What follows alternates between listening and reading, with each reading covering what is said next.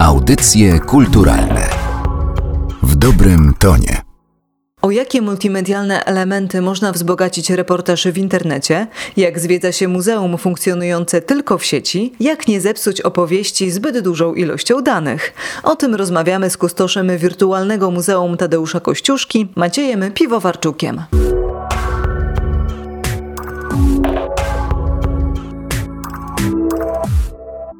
Zastanawiam się, czy można jakoś określić, że była jakaś taka kolejność, że najpierw się pojawił reportaż interaktywny, potem jakimś kolejnym rozwinięciem tego tematu jest e, wirtualne muzeum. Pan potakuje głową, widzę, że tak, czyli do początku wracamy do reportażu interaktywnego, który w Polsce funkcjonuje już e, od kilku lat, ale wydaje mi się, że sporo osób wciąż mogło nie zauważyć tego transferu reportażu z prasy czy książek do internetu i może warto byłoby im w ogóle przybliżyć, czym taki reportaż interaktywny jest. Ja tylko jedna uwaga formalna, znaczy boję się używać używać e, słowa transfer, bo uważam, że to jest jakby poszerzenie spektrum i dotarcie do odbiorców, którzy nie są już w prasie, albo nawet nigdy nie byli, ale od zawsze są w internecie. Więc y, druga sprawa, jakby internet, narzędzia w internecie dają większe możliwości konfrontacji wielu narracji albo wielu danych, co w reportażu jest y, rzeczą bardzo szczególną. To znaczy, że na przykład możemy na filmie umieścić statystyki, na mapie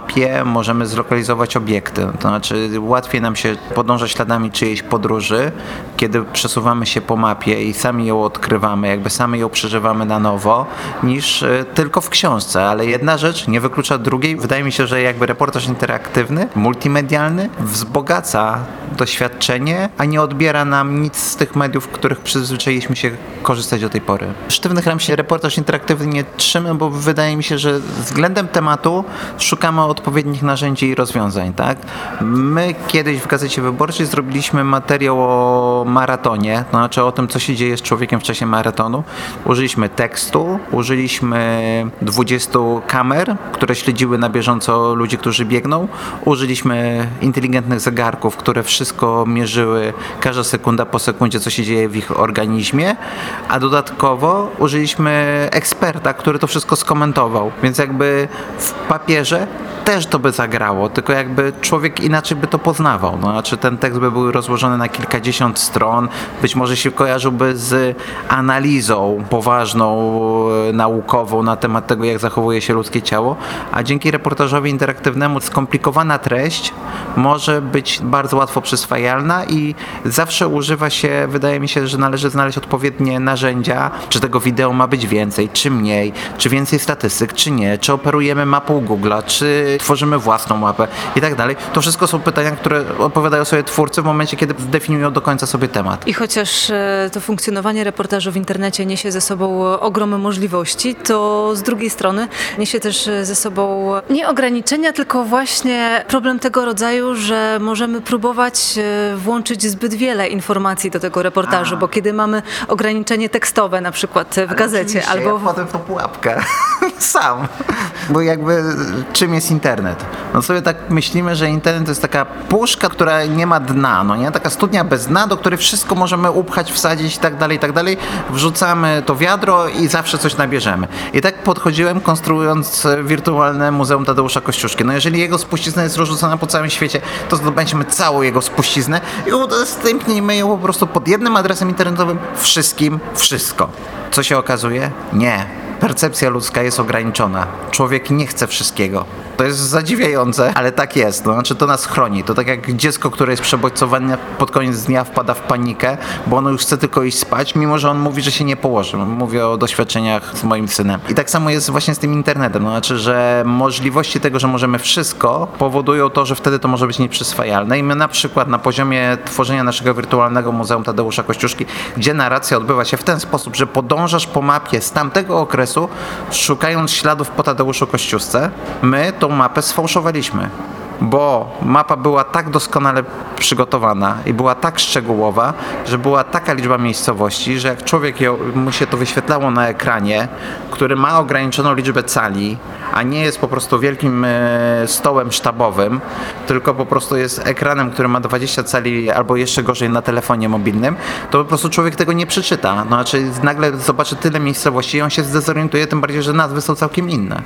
Więc tak, musieliśmy wykasować na przykład część miejscowości, żeby to było bardziej czytelne. Czytelność jest podstawowym w ogóle chyba kryterium komunikacji. Wszystko, co mówimy, wszystko, co piszemy, musi być czytelne. Tak? I tak samo musimy się tym kierować w reportażu interaktywnym, czy w wirtualnym muzeum. O tyle jest tam trudno, że kiedy stwierdzimy, jaka jest mnogość tych różnych gadżetów, tak jak w przypadku tego maratonu, o którym rozmawialiśmy, możemy pomierzyć wszystko, wrzucić te wszystkie dane i powstaje taki problem, z czego zrezygnować, jak to zrobić, żeby to właśnie było z jednej strony czytelne, ale z drugiej strony na tyle interaktywne, żeby trafiało do tych, dla których takie statyczne reportaże no, nie są czymś ciekawym. Ja mam o tyle to łatwość, że wcześniej zajmowałem się filmem, a praca w filmie polega na tym, że ciągle tniemy. Tak jak praca przy robieniu audycji pewnie też zostanę pocięty, żeby to, co mówię, było bardziej zrozumiałe. Tak, musimy się tym kierować, ale myślę, że to są po prostu narzędzia, które ma redaktor z jednej strony, a z drugiej strony odwołanie się do doświadczeń użytkowników. To znaczy jak największej ilości osób,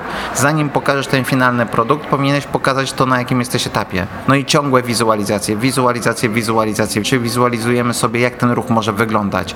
Czy on rzeczywiście jest czytelny? Czy to, jak mam się poruszyć na tej stronie jest czytelne? Czy to, co piszę jest czytelne? Ile czasu trwała praca nad e, wirtualnym Muzeum e, Tadeusza Kościuszki po to, żeby wyglądało tak, jak wygląda teraz? Pracowaliśmy nad wirtualnym muzeum 14 miesięcy od momentu pomysłu po moment y, uruchomienia pierwszej wersji. Teraz będziemy rozwijać kolejną wersję, to będą kolejne wersje językowe, to będzie użyteczność w formie czytania tekstów, że komputer będzie czytał tekst, to będzie podkład muzyczny i tak dalej, i tak dalej, więc jakby to muzeum będzie ciągle rozwijane, ale już zapraszamy do odwiedzin. I jak wygląda takie zwiedzanie muzeum? Myślę, że na początku powinniśmy zaznaczyć, że trzeba się do niego przygotować tak jak do wizyty w zwyczajnej placówce, ponieważ jeżeli ktoś założy, że wejdzie sobie tylko na 10 minut i spróbuje się przez wszystko przeklikać, to owszem da się, ale nie ma to żadnego sensu, no bo będzie tylko klikał, klikał, klikał i nic z tych danych nie zapamięta. Czyli na początek wiedza, że to jednak jest muzeum, mimo że strona internetowa, a może nawet nie tylko muzeum, tylko po prostu ogrom danych, e, które trzeba na spokojnie przyswajać. To prawda, trzeba przygotować się na to, że to może pochłonąć moją uwagę, pochłonąć mój czas. Tej treści jest na pewno na ponad godzinę, czyli można powiedzieć, że można do tego podejść jak do odwiedzenia galerii, czy muzeum, czy pójścia na koncert, ale my mamy tą przewagę, że do nas możesz wrócić. O każdej porze,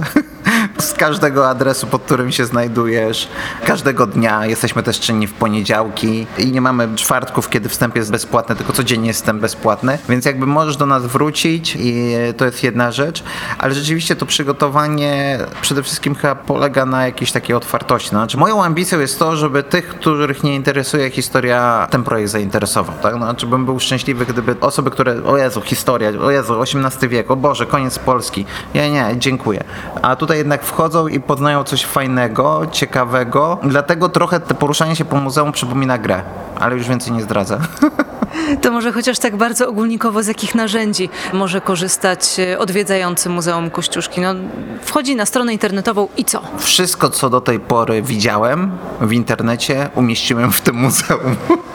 Czyli możemy porównać na przykład coś, co wszyscy uwielbiają, porównać jak coś wyglądało kiedyś i jak wygląda dziś. Możemy przyglądać dokumenty zeskanowane, możemy powiększać obrazy, ilustracje, możemy przybliżać sobie obiekty muzealne, które skanowaliśmy laserami i stworzyliśmy modele 3D. Możemy oglądać filmy animowane, możemy oglądać reportaże, możemy wrócić na Facebooka w każdej chwili, bo w każdej chwili możesz polecić to swoim znajomym. No jest tego trochę.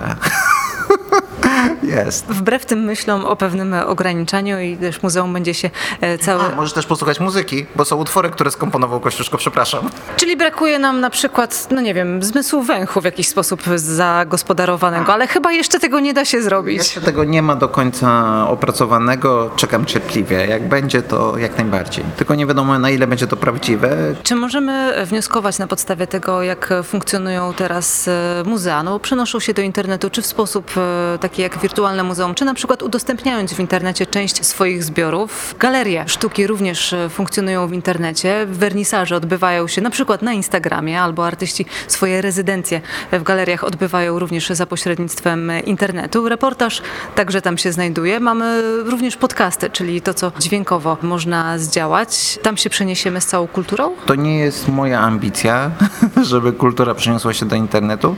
Myślę, że jednak to nie zastąpi trochę doświadczenia bezpośredniego, ale jest to jakby kolejna możliwość doświadczenia kultury, jakby równoległa możliwość doświadczenia kultury, bo też jakby w przypadku naszego muzeum, no to jest niemożliwe, żeby ktoś odwiedził Białoruś, Szwajcarię, przejechał całą Polskę w granicach pierwszej RP, Stany Zjednoczone, Australię jakby nie spotka się tego dziedzictwa, a pod jednym adresem internetowym to wszystko masz, tak? To znaczy to jest prostsze. Są piękne przykłady opowiadania historii w internecie. Jednym z moich ulubionych to jest obraz Hieronima Boscha, który duńska telewizja przyniosła do internetu i możesz po prostu wejść w każdy detal tego obrazu, odczytać go w ten sposób, który nie odczytasz nigdy w galerii, bo jesteś oddzielony jednak od tego obiektu. Więc y, być może to nie jest jakby konkurencja, tylko dopełnienie. To znaczy, że po wyjściu z tej galerii, po obejrzeniu go na żywo, mogę wrócić do tego obrazu, do doświadczeń tej galerii i jeszcze coś zobaczyć, używając tych narzędzi współczesnych, już w domu. To też jest chyba takie ważne, że te doświadczenie możesz sam decydować, jak je prowadzisz. Sam poruszasz się po tej przestrzeni w internecie, po tej stronie internetowej i sam decydujesz, co przykuwa Twoją uwagę.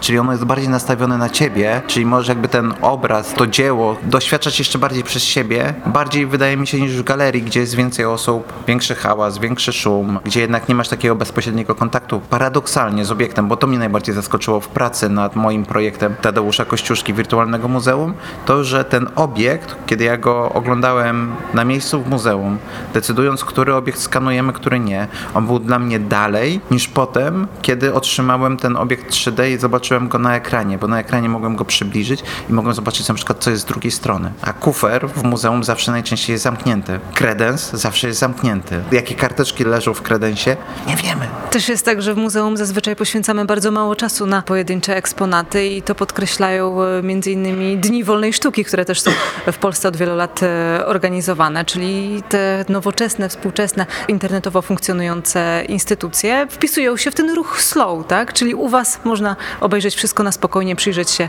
każdemu obiektowi przez tyle czasu, ile potrzebujemy. Jestem wielkim ambasadorem ruchu slow. tak, tak bym chciał. Tak bym chciał, żeby bardziej uważniej to odczytać. Tak, to jest ważne, a z drugiej strony jest dla mnie ważne to, żeby pokazać w ogóle ta historia, opowieść jest sama w sobie pasjonująca. Wydaje mi się, że nam wszystkim brakuje po prostu dobrych historii na co dzień. I zbyt wiele słyszymy opinii, a zbyt mało po prostu słyszymy opowieści.